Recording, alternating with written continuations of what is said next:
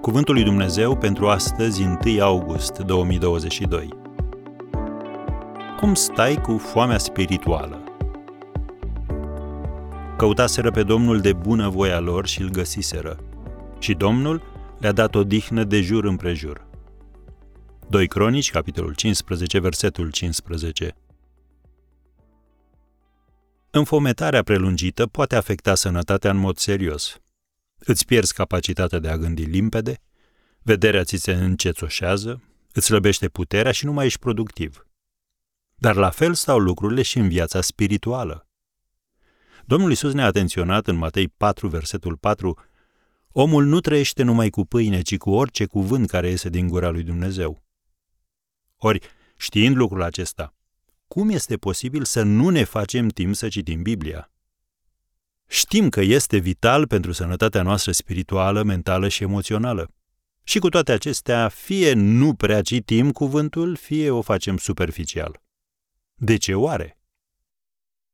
În primul rând, pentru că nu suntem motivați. Nu am experimentat bucuria care vine când descoperim noi înșine marile adevăruri din cuvântul lui Dumnezeu.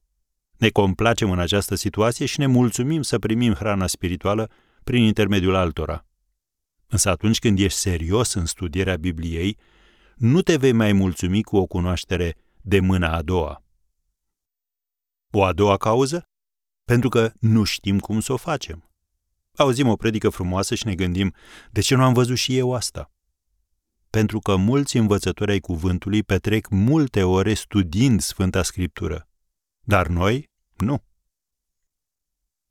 Și o a treia cauză este pentru că ne-am lenevit. Studiul biblic necesită autodisciplină.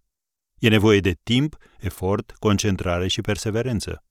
Niciun mare adevăr nu se găsește la suprafață. Trebuie să sapi adânc.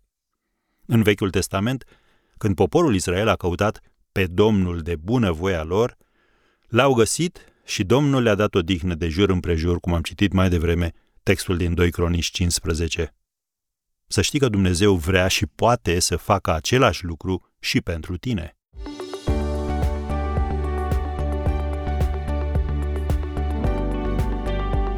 Ați ascultat Cuvântul lui Dumnezeu pentru astăzi, rubrica realizată în colaborare cu Fundația S E R România.